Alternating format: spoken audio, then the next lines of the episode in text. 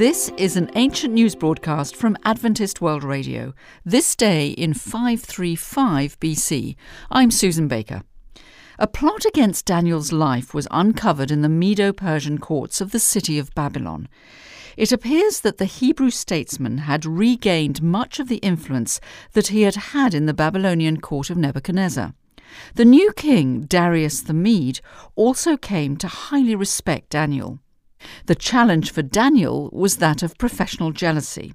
Our Babylonian time travel correspondent Glenn Stone has spoken to court officials about the animosity that many in court felt against Daniel because of his high status and reputation. Susan, Daniel's colleagues in the king's court concocted a revenge plan reeking of evil genius.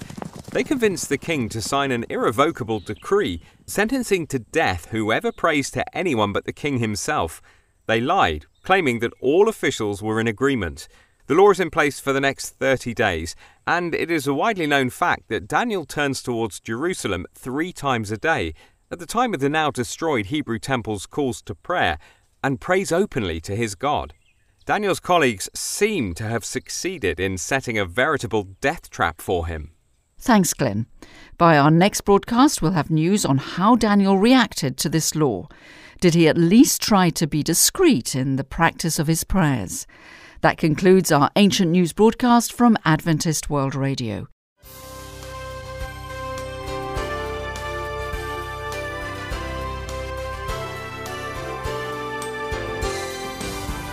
If you've been intrigued by the events outlined in this story and would like to see how it has impacted the world today, visit adventist.org/ancientnews for more information.